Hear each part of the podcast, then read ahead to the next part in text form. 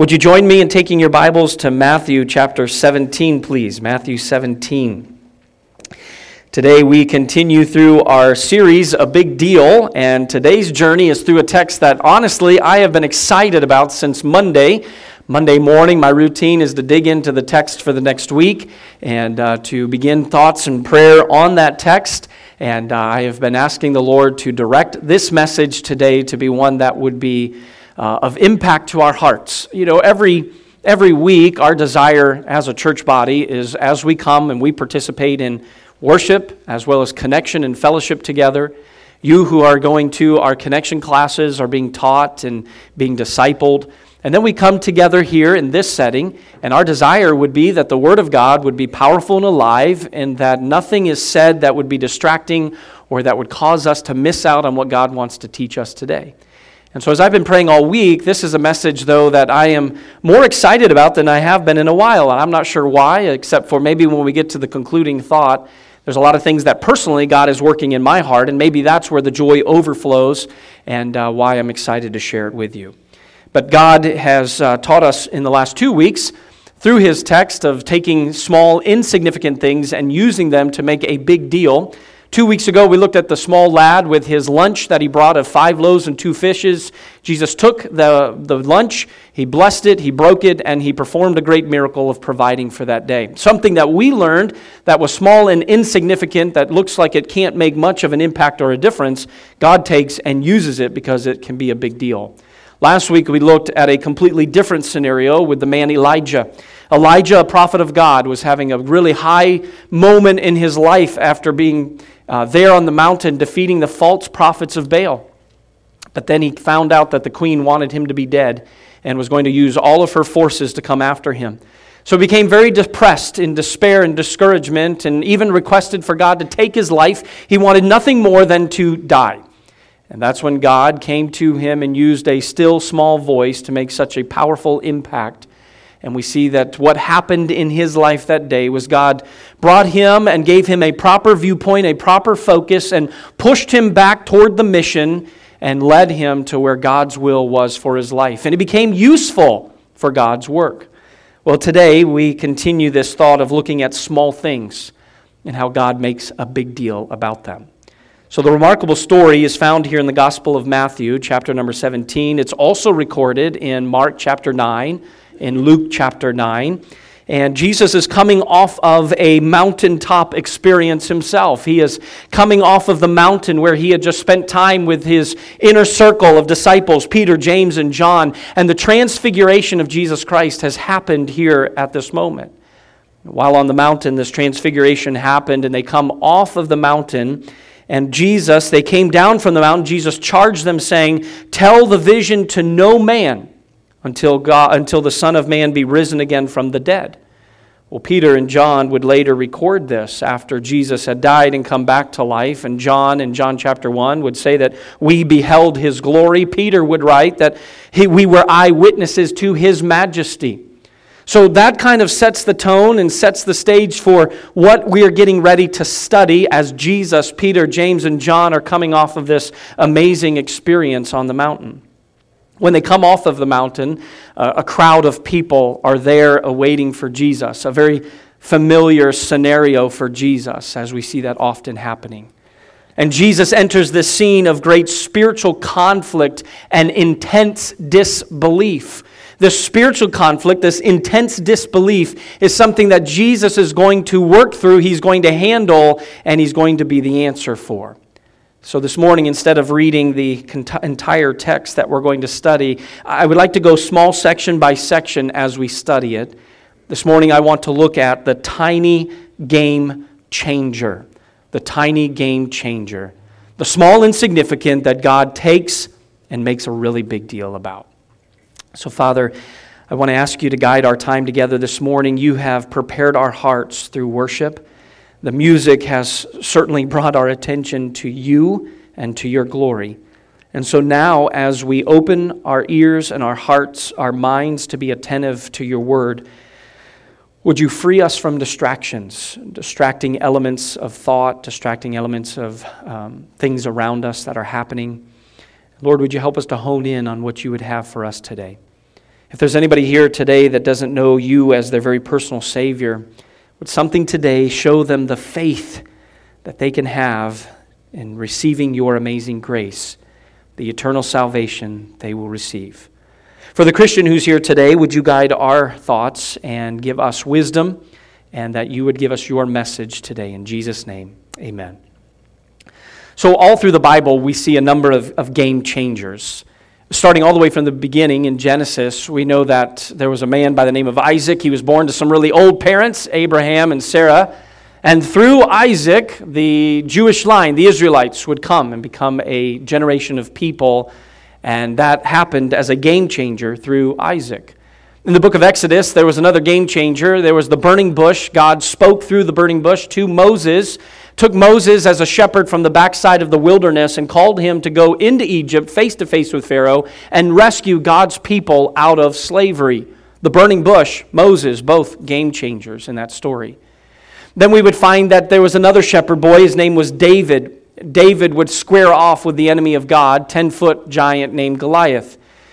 David came prepared, took five smooth stones, put one of those stones in his sling, and he took out the giant. And that little sling, that little stone, became a game changer. Samson's hair was a game changer. Esther being put on the in the palace on the throne as queen, game changer for God's people. There are things in the New Testament that we see a man by the name of Peter. He became he was a fisherman, became a disciple. There was Matthew, he was a tax collector, he became a disciple. Both those men threw away what they were doing, walked away from it and followed after Jesus. The voice of Jesus said, Follow me, another game changer. There's just powerful words all through the Bible that are game changers. There's love, grace, and forgiveness. There's peace, endurance, and faith. All of these are game changers. Now, I think we get the point. I think we understand what a game changer is. And in this passage here, Matthew is going to record a very tiny game changer that is going to make everything a big deal and make it right. In verses 14 through 16, would you look with me in Matthew chapter 17, the story that we begin with after they're coming off of the mountain, when they were come to the multitude, there came to him, to Jesus, a certain man kneeling down to him and saying, Lord, have mercy on my son, for he is a lunatic, and he is sore vexed. For oft times he falleth into the fire, and oft into the water. And I brought him to the disciples, and they could not cure him. The first thing that we see in this story is the very overwhelming reality. This was a very desperate situation. Mark would tell us in his gospel that the crowd was a bit surprised to see Jesus, but they were also excited when he arrived, as they would run to him to see what he was going to say next or what he was going to do. There was no one more relieved to see Jesus than this father that is recorded here in Matthew, this father of this poor, hurting boy. This boy, no doubt, was in trouble. He was in great danger. You see, he was a lunatic and sore vexed, as the passage tells us. Now, some of you are probably even sometimes at your wits' end, calling your own child a lunatic at times, acting crazy. But there's more to this when he says that my son is a lunatic and sorely vexed. This word lunatic means that he was moonstruck. He was having seizures or possibly other convulsions that were taking place with him physically. This would have believed to be affected at the time by the phases of the moon, and, and uh, their, their medical journals did not report a lot of history of these moments of how it were to be dealt, how it was to be dealt with, and how it was, was happening. And so this is not just simple demon possession. You say simple demon possession, but often we would find that these two go along in thought. The other time in the New Testament that this word lunatic is used in the original language of the Greek is, is found in Matthew chapter 4, verse 24. And it said, And his fame went throughout all Syria, Jesus, that's him, and they brought unto him, unto Jesus, all the sick people that were taken with diverse diseases and torments and those which were possessed with the devils, and those which were lunatic, and those that had the palsy, and he healed them. So the boy, we're going to come to find out, has not only a demon possession, but also he has this, this uh, physical condition that is causing a lot of things to take place. Mark would tell us in his gospel that because of this, he was deaf, he was mute, he could not hear, he could not speak, and that he would fall to the ground foaming from his mouth. And then the Gospel of Luke, Dr. Luke would record that the boy would scream and, and that he would go into these convulsions as he would scream out uncontrollably. Now, while some of these symptoms are certainly natural causes, this boy was at the mercy of a demon as well. We find here that the father says not only is he a lunatic, but he is sore vexed. That means he is extremely suffering of emotional pain. This poor boy is going through a lot in his life. This is something that is heavy. Matthew would record that this, he became suicidal because of this, throwing himself into flames to burn himself and into the water to drown himself. And as a parent, this had to be hard. This had to be devastating. This was something out of his control. He wanted so desperately to find help for this boy. So the overwhelming reality was that the boy and the father had a great need that day. But here's the very sad statement in these verses. Look at verse 16. And I brought him to thy disciples, and they could not cure him. His father had begged the nine disciples that were remaining from the inner three that were on the mountain, the nine that were back. And these men were they were looking to help the boy, but but they could not. They just could not help him. Now, the task at hand was one that these nine disciples had been equipped by God to be able to handle. You remember in Matthew chapter 10, just a few chapters back, in verse number 1. And when he had called unto him his twelve disciples, when Jesus had, he, Jesus, gave them power against unclean spirits to cast them out and to heal all manner of sickness and all manner of diseases. So, if we read verses 14, 15, 16 and come to the conclusion with the overwhelming reality, that the disciples could not do anything about it, we would say, Well, I'm with them. I mean, yeah, there's nothing to be done. But Jesus had equipped these men to be able to do this, but something was missing the mark. The reality check here is that sometimes Jesus' followers fail, but Jesus never fails. So we think that we've got all the equipment we need and all the abilities to function and, and make things happen, and yet we fall short, we miss the mark, or we don't accomplish what we thought we would be able to do. And the reality, just the reality is, is that we are, are failures. We, we are going to fail at times, but Jesus will never fail at the task. And so the man was wise for going straight to Jesus when his followers failed. Now, look what happens as the story progresses in verse 17. So Jesus answered and said, O faithless and perverse generation, how long shall I be with you? How long shall I suffer you? Bring him hither to me. And Jesus rebuked the devil, the demon, and he departed out of him, and the child was cured from that very hour. Here is the missed opportunity. You know, really, their failure was in fact good for them because it taught them a few things. When we look at this failure, it taught them to, to not get into the rut of mechanical ministry. You know, sometimes we fall into the rut of getting into mechanical ministry because we're doing the same thing week in and week out that we've done for the last 20 years. And it's become such a routine to us that there's no heart and passion behind it. It's just all outward activity and function. And sometimes we will hurry in as we herd into the worship service. We sit down and we wait and we go begin the service. And this is something that maybe you have been doing for the last 30 or 40 years. And, and then so songs begin to sing, and, and you just begin to go through the routine, and you're in a, a rut of mechanical ministry. Or maybe you're laboring in God's work, and instead of finding passion behind it, it's just something that you dread every Sunday because it's become a rut to you. So the disciples here are going to learn a very important lesson. Because it's not as if the disciples have always faced this. Matthew chapter 10, Jesus called them in, equipped them, and sent them out. The disciples have no doubt faced scenarios like this. They have cured people, they have cast out demons, they have done the work of the ministry. And now, when they come to this point, there's something that is missing. There is a missed opportunity. And what they had to learn was there was a rut of mechanical ministry that was causing them to miss the mark. And then also reminded them the great superiority of Jesus Christ. It showed them that their dependency does not come on their past or their experiences or their own abilities, but the superiority is always going to be in Jesus Christ alone. We sang the song, To God be the glory, great things He hath done. We sang the song that it is Jesus who saves. It is because of Jesus' finished work on the cross that we can have eternal security and eternal salvation through Him. And so it reminded them of the superiority of Jesus.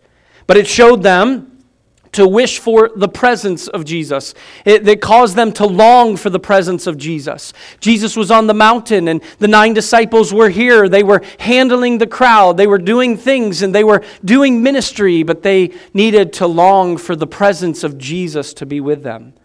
And then it guided them to come to Jesus with the problem. Instead of going to one another, instead of finding Peter, James, and John, which would have typically probably been some of the leaders among the disciples, these men went directly to Jesus. So the priority was going to always be going to the source, to the true source, the one who will not and cannot fail.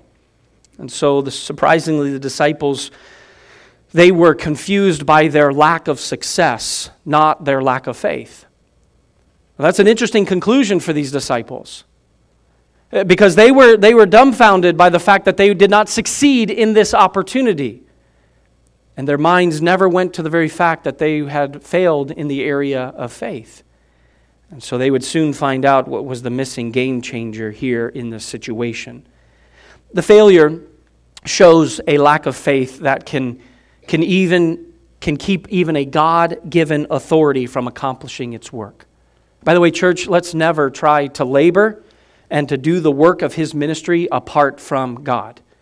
Uh, let's never bank on our experience or our past. Uh, let's never rest on our own knowledge or understanding. Let's always be guided by God's wisdom, led by the Holy Spirit, and find ourselves in His peace. Because when we're enabled by that, we know we're doing that which is right and that which will accomplish the greater work. So the disciples represented an unbelieving and depraved society or an unbelieving group. Jesus looks and says to them, O faithless and unbelieving and perverse generation, this is a group of spiritually deprived people. Why? At this moment, the disciples were looking to something else. Warren Wiersbe says their unbelief and spiritual perversity were a burden to him, to Jesus. What must our Lord feel as he looks at the powerless believers today. Uh, these were his followers, his disciples, his friends, the people he spent day in and day out. He's poured into them. And he looks to them with this thought of, of, oh, faithless and perverse generation, how long shall I be with you? How long shall I suffer you? Bring him hither to me. You know, we look at our own lives and sometimes we're quick to complain to God as if he's not doing anything in our midst. And we are a faithless and perverse generation. We fall into the trap that begins to complain to God that nothing is happening. We are quick to judge without righteous cause. We are quick to be distraught at the lack of success while blinded by the own lack of faith in us. We are consumed by our own unbelief while missing completely the opportunity that God is putting in front of us to do something amazing. I mean, that happens in our life every week, where the lack of faith is what is, becomes our downfall. And that's when we begin to question God. And we think that there's something that should be greater happening. There's something that should be a, uh, uh, a, more amazing happening in my life. And we begin to question God of His direction or His path or the decisions for my life. And that comes out of a faithlessness, that comes out of a distrust it comes from an unbelief within us. Jesus then will cleanse the boy from the demon possession, and the Bible tells us that he heals the boy. Verse 18, the boy was cured. It suggests that a physical disorder was there, and it was involved, as well as a demon possession. And both of these things were taken care of by Christ. Now, after Jesus helps the boy and he gives him back to his father, the disciples get alone with Jesus and ask, Why could not we cast him out? So in verse number 19 and 20, then came the disciples to Jesus apart and said, Why could not we cast him out? And Jesus said unto them, Because of your unbelief. For verily I say unto you, if ye have faith as a grain of a mustard seed, ye shall say unto this mountain, Remove hence to yonder place, and it shall remove, and nothing shall be impossible unto you. So, the game changer here in verse number 19 and 20, the disciples ask the question, Why could we not do this? And we have to kind of back up and say, Disciples, do you really want to know? Do you really want to ask that question? Christians, when you ask God why, do you really want to know why? We say, Why did this happen? Or, or why is this my scenario? Why is this my case? Why is this my lot in life? We say, Why won't anything better happen for me? Uh, why won't you provide for this? Uh, why do you work so slowly in my life? And some of those questions we have asked before. Some of us are there right now asking those why questions. And it's not necessarily bad that we're asking the why question as long as we're prepared and ready to hear the real answer. Because I think sometimes when I ask my questions of why, I want a big explanation of God that really points all of the blame on Him. And I think that's why the disciples wanted that. Uh, why couldn't we cast out the demons?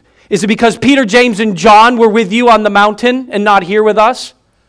Is it because you didn't fully equip us?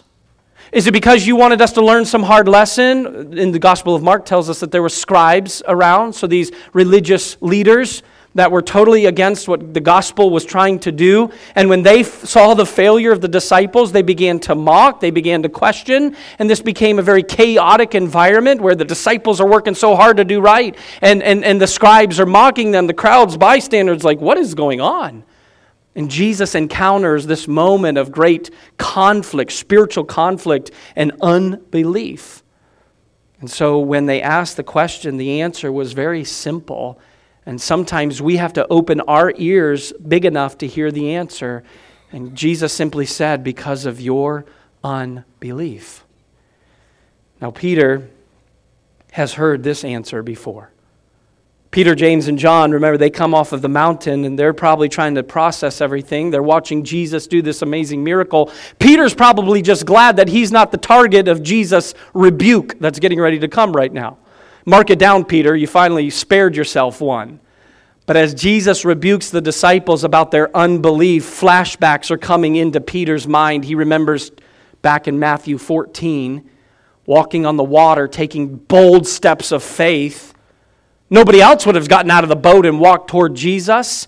But as he took bold steps of faith and walked towards Jesus, he became distracted by the overwhelming waves, the wind, the noise, the, the water, and everything that was mind boggling to him. And he took his eyes off of Jesus. He began to sink. Jesus reached down, brought him up. And, and what we find there in verse number 31 is his response O thou of little faith, wherefore didst thou doubt? Where did you doubt? Little faith. Mark chapter 9, verse 23 Jesus said unto him, If thou canst believe, all things are possible to him that believeth. This is the same story in the Gospel of Mark. The Father is come to Jesus and he is asking him to happen. Jesus responds to the Father, If thou can believe, all things are possible to him that believeth. And straightway the father of the child cried out and said with tears, flowing down his face, Lord, I believe. Help thou mine unbelief. So many of us in here would be able to say, I believe. I, I do believe this is possible. Uh, we believe in God. We, we know He's real. We know He's sovereign. We know He's in control. And we want to find security in the very fact that we say, I believe. But there's always still that part of us that is a natural pull that says, I still have some unbelief. Anybody ever want to protect yourself and so you don't become so fanatic about something or confident in something? Something begins to unravel in a good, positive way, but instead of giving your hopes into it, instead of getting excited and confident in it, there's a little something that still says, oh, something's going to go wrong here. I'm not putting all my eggs in this basket. I'm not sure if I'm going to get my hopes up. We always tell the girls, Daddy, can we get ice cream tonight? Eh, maybe, but don't get your hopes up, right? That's always our escape route. Until I'm craving ice cream. It's like, yeah, sure, let's go. Yogurt Mountain, all right? So there's that element that says, I believe, but then there's that nagging effect that keeps pulling us back that says, I've got so much unbelief and uncertainty. That's where this father was. He said, I, I, believe. I wouldn't be here if I didn't believe. But, but if there's any part of me that has unbelief, I want you to help me with that. Now, this verse here, we know that sermons and sermon series have been developed on verse number 21, the faith the size of a mustard seed. And it's not where we're going to park for a long time today. But when you see verse 20, you see that this tiny game changer gives us two ideas. There's the size, which is little faith, and there's the life, which is a growing faith. The size of a mustard seed is tiny. We know that. We could have illustrated by giving everybody a seed today as you walked in, and you would, you would drop it and lose it, and you'd never see it again because the size is so tiny. But then, if it was to be planted, watered, and nurtured, it would grow into great, massive, changing substance. And so that's the example that Jesus is using here. He says sometimes it's a little faith, but it has to always be a growing faith.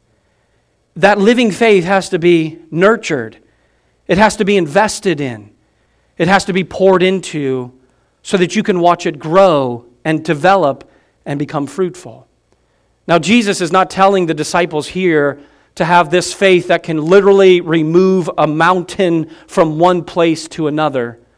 This would have been a familiar phrase that the Jewish people would have used often about having the ability as they would teach and as they would encounter uh, opportunities for guidance from the scripture and they would use this phrase as removing a mountain, as removing an area of difficulty in our lives. We all have mountain experiences that are major roadblocks in front of us. And nobody has yet built the tunnel that's going to help us to maneuver through the mountain. And so, the difficulties that come into our life, Jesus is reminding us that the small faith, the living faith, the nurtured and growing faith is what's going to help us to look at the difficulty and say, Get out of my way, difficulty, because with my belief, I know God's going to do something great through that mountain experience. That's the kind of faith. Now, the disciples' debacle here, they did not come because of their, that their faith was small. It's not that they, fa- they did not fail because their faith was small. The missed opportunity happened because of no faith. So Jesus uses this example of the mustard seed. And tonight we'll study a little bit more from a different text on the area of faith. And looking, as, as Hebrews tells us, that faith is the substance of things hoped for, the evidence of things not seen. And we know that this faith is what fuels the gospel and it, and it brings us a place of acceptance and believing. And so faith is, is, is powerful. And, and what we're reminded in this text is that it's small, it's tiny, it's living, it's nurturing, it's growing. But this living faith must be nurtured.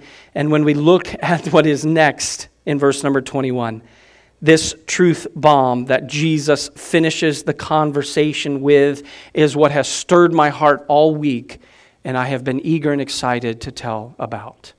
In verse number 21, he says, Howbeit, this kind goeth not out, but by prayer and fasting. In the Gospel of Mark, Mark would end his story in Mark chapter 9 with the same phrase, the same statement by what Jesus said that this fuel of our faith is going to come by prayer and fasting. Now, this week, as I was studying this passage on faith, I thought much of the sermon we would concentrate on faith. We would use great illustrations and stories of mountain moving faith. We would talk about experiences that have happened and what is ahead of us as a church and what is ahead of us as a, a body and in individuals and how we can conquer it through the mustard seed faith. But then it all came to head on Wednesday. Wednesday, as I was digging into the text and studying, I thought about the many headlines that are, are throughout these verses. There's a lot of headlines that get attention, and there's a lot of things that, that uh, grab us, and we study, rightfully so, in the text. I've always thought that the mustard seed was the catch all to this passage, and it's where it should be honed in on, and the concentration and the bulk of the time together. And then I thought, well, if this is a faith thing, you know, faith is the substance of things hoped for, the evidence of things not seen. I look and I say, I'm a pretty positive guy. I'm pretty optimistic, sometimes to a fault. And, I think I could, uh, as I was studying in my office, I thought, well, this faith thing is, is, is this something you just put into action? So I'll walk over to the church building and I'll walk through the construction process and I'll look at it and say, yeah, this thing can be paid off in a couple of years. I could look at some numbers on paper and say, yeah, we're going to gain another 35 giving units this year to give towards the building project. Of course, that's going to happen. God will make that happen. I could walk the neighborhoods as we did yesterday, knocking on doors, passing out invites, having conversations. And I could just simply say, with a positive attitude and great spirit among me, I could say, Of course, I'm going to find somebody to lead to Jesus today, sharing the love of Jesus, the gospel message, and people will be saved. I could have this positive attitude about a Sunday morning worship experience, and, and I could look across the crowd and say, everybody will enjoy the worship service. And, and of course, that's a huge step of faith, saying that everybody will enjoy. But then, side note, but I could say everybody's going to enjoy the worship service. They'll be in tuned and, and they'll be involved in the songs and the worship, and it'll come out of a rightful spirit of exaltation toward God. And then I could say that even across the crowd, that the, the power of the Word of God will be preached and His message will be given given to us, and lives will be changed, and, and chains will be shattered. Those are all positive statements that can be fueled by a moment of faith. We all have those experiences. But then when I got to verse number 21, I thought, wow, this all changes. Because the focus for me in studying this was not on the mustard seed of faith, it was on the fuel that propels our faith forward. And he says, This comes by prayer and fasting. So I thought, well, that's just a passing thought. It will fit nicely into a conclusion, and uh, we'll wrap up our message with verse 21. Then I walked down the hall and I got an update from Ramsey Kamar, and Ramsey Kamar, missionary in Jerusalem, and he had sent out his new update. And I'm reading through his update, and it told me about how his ministry had hit a lull, and he wasn't sure what was going on, decided to do some things different, and then he decided to do a 50 day fast where he would fast all day long until 5 p.m., concentrating on prayer and fasting. And then, as we shared with the church family, that just 10 days, 15 days in, they saw 14 people saved at their vacation Bible school and their teen rally. And seven of them were baptized. And then he said, as the month went along, he praying and fasting, that they saw another 14 that were saved through some other outreach opportunities, and seven of them were baptized. So at the end, they had 28 saved and 14 baptized. He said, It has never been like this in our ministry for the last 10 years. And he attributes all of it to the time of prayer and fasting, fueling his faith forward. So I thought, well, that's just a coincidence. I'll put that aside. I don't really want to think much more about that. We'll read the update. Church family will rejoice. We'll be excited about what's happening in Jerusalem. Well, then, five minutes later, I walk down the hall again to get something off the copier, and I see Miss Mabel.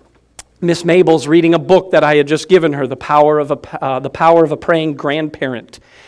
And Miss Mabel is sitting there and she says, Look at this. This is something that just jumped off the page to me. And I'm thinking, Well, what is it? I'm sure it's going to be a neat little story.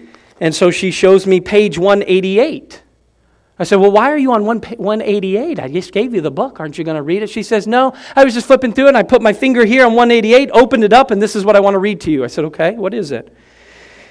It may be that some relationships have broken down in your family. If so, don't blame yourself for that and don't blame others either. It's a waste of time and accomplishes nothing. A breach in family relationships is a plan of the enemy.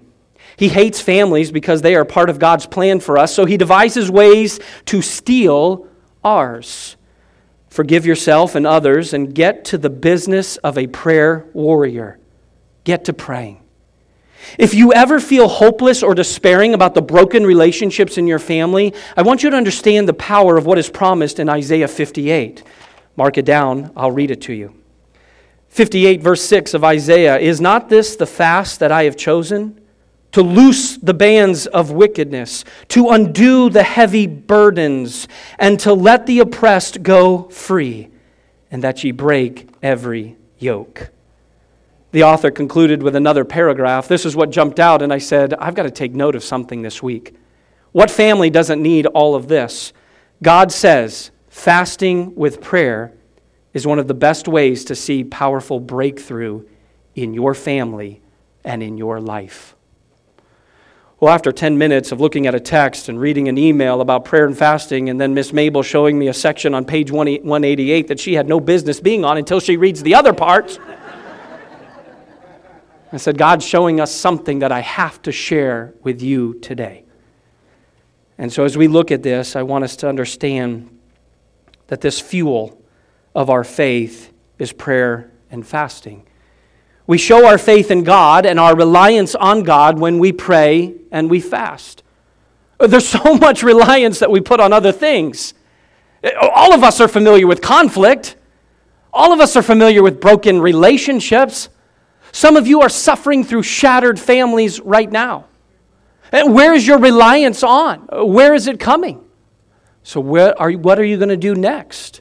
Too often we go to Facebook with it. Too often we go to emails with it, text messages, phone calls, complaints to others, instead of bombarding heaven's gates with prayer and fasting. See, faithful prayer and fasting displays an earnestness before God that brings answers to our prayer. We often pray disappointedly, don't we? Almost asking God to care about something that we care little or nothing about. We look at circumstances and we think, really, there's nothing I can do. I remove myself from this, but at least I'll pray about it. And God, if you can take care of so and so, and if you can heal this and do that, well, that'd be great but we do it in such a way that is really uncaring in our own heart. And we expect God to be more passionate and caring about something that we care very little about. Spurgeon said, He that would overcome the devil in certain instances must first overcome heaven by prayer and conquer himself by self denial. This fuel to little faith is not lifeless. This fuel to our little faith is going to come and propelled by prayer, and it's persistent prayer. James said it this way the effectual, fervent prayer of a righteous man availeth much. The words effectual, dedicated, fervent, passionate, continuous, persistent prayer, that gets results. We may never know the fulfillment of the promises of God or the full gauge of God's promises. We may never know the full blessedness of God. We may never know the full rewards that God wants to give us until we learn to be persistent in prayer. More than half a century ago, George Mueller, the prince of intercessory prayer, began to pray for a group of five friends. Five friends. After five years, one of them came to Jesus Christ and got saved. After 10 years, two more of them came to Christ. So, 10 years in of persistent prayer, three of his five friends came to know Jesus. He prayed for 25 years, and the fourth man was saved. And for the fifth friend that he prayed until the time of his death, and that fifth friend came to Christ a few months after George Mueller died. For that fifth friend, he prayed for 52 years. Perseverance. The question we have to ask ourselves is have we bailed out already? If we bail out, we miss the power of God working in our life. Personally, I have a lot of things that are heavy on my heart that I'm praying through. And I look at those situations and I say, as I did a few moments ago, I've got the right personality to have a, a spirit of faith. I'm not going to be too worried about X, Y, and Z because it's just going to happen. It'll fall into place. But that's not just a little faith, that's a dead faith. And the only way that it becomes alive and powerful is if I'm willing to be persistent in my prayers and willing to have self denial to even fast over those situations.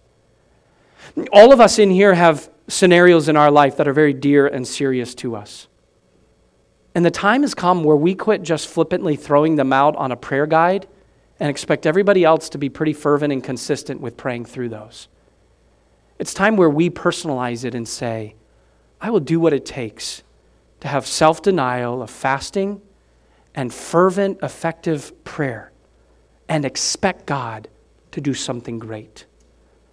It may happen in five months, it may happen in five years, it may happen in 52 years, as George Mueller saw.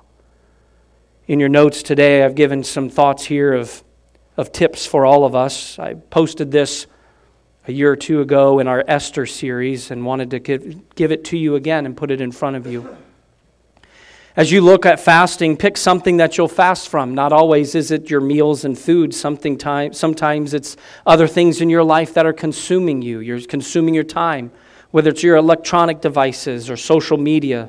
For some of us, it is our meals or type of things that we do eat, all too often that become very consuming to us. So, something that is a sacrifice.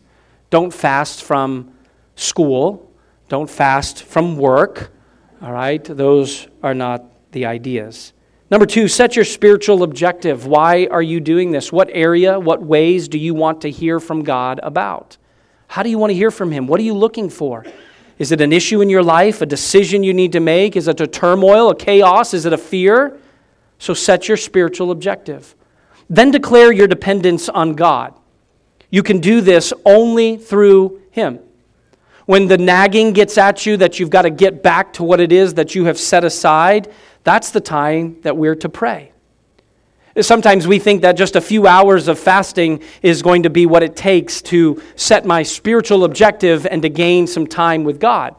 But what really happens is that our busy schedule just goes, and then we finally get back to what it is that we've set aside. So do declare your dependence on God, declaring that you don't need this thing that you are fasting from, that you don't need it to find your fulfillment, but that you find your fulfillment in God. And then confess your sin and begin obeying. Start with a clean slate, a fresh start, a renewed spirit, and a renewed mind. Confess your sin and then invite God to change your mind. You see, here we need to decide that this will be a time of growth and change, but also be ready, geared up because the enemy is going to have his way of attacking. A friend of mine once told me that the worst argument and fight that he ever had with his wife was in the midst of prayer and fasting. Not that his wife is the enemy or a demon, although eh, she's pretty close, no. Uh, but we understand that the devil is going to use whatever tactics he can to distract and discourage us. And so here, Make sure that you decide that this will be a time of growth and change. Invite God to bring you to a place of learning throughout this fast. Number six, commit to His will. So be willing to accept His will. Be willing to, to accept His direction. Be willing to go what God is saying to do. And then it may not end as you wish, but commit yourself to finding peace in whatever and however He answers. And then last, number seven, trust Him to answer. Know that He will answer. Look for it, expect it, let it be known, and look and expect God to do something. That's faith. So, the greatest game changer that many of you have ever encountered was the game changer of Jesus Christ. Jesus Christ was born in a manger, born of a virgin. A baby changes everything, major game changer. But then that baby grew, became a sinless man of God. And that man, Jesus Christ, became the sacrifice for us. The cross of Calvary became a major game changer. And as Jesus died on that cross to take away our sins, today we can look to him with all hope and assurance that that free gift of salvation is for whosoever will call on the name of God. Today, as we move forward from here, nobody in here is encountering a lunatic. Nobody in here is sorely vexed but we all have our issues in life. And the tiny game changer is that tiny, small faith. That Jesus says if you have the, the faith as the grain of a mustard seed, you can remove the mountains of discouragement and defeat. You can move past the, the heavy weights and burdens you are carrying. And he says, but it will be fueled by prayer and fasting. So may we put to work our faith this week and allow that tiny game changer to be a really big deal. Father, thank you this morning for leading us in this way. And I, I don't know, maybe this message was just for me today. Because this week has been a great time of study and digging in and then just of application. So I just want to say thank you for that. But Lord, of course, as your messenger, as your mouthpiece today, my burden and desire would be that it would go much farther than this pulpit. That the message that you have given us would have fallen onto sensitive ears and sensitive hearts. Lord, I don't know the situations that people are encountering, but we've got to have that faith. We have to nurture it and grow it, and it has to be fueled by prayer and fasting. So may we be serious about it. May we look to see what kind of difference you'll make in our life when we're really serious about it. Help us not to just throw out prayer requests flippantly and hoping that everything will work out in the end, but help us to be very passionate about it. Help us to own it, to personalize it, to take it on and to bombard heaven with it.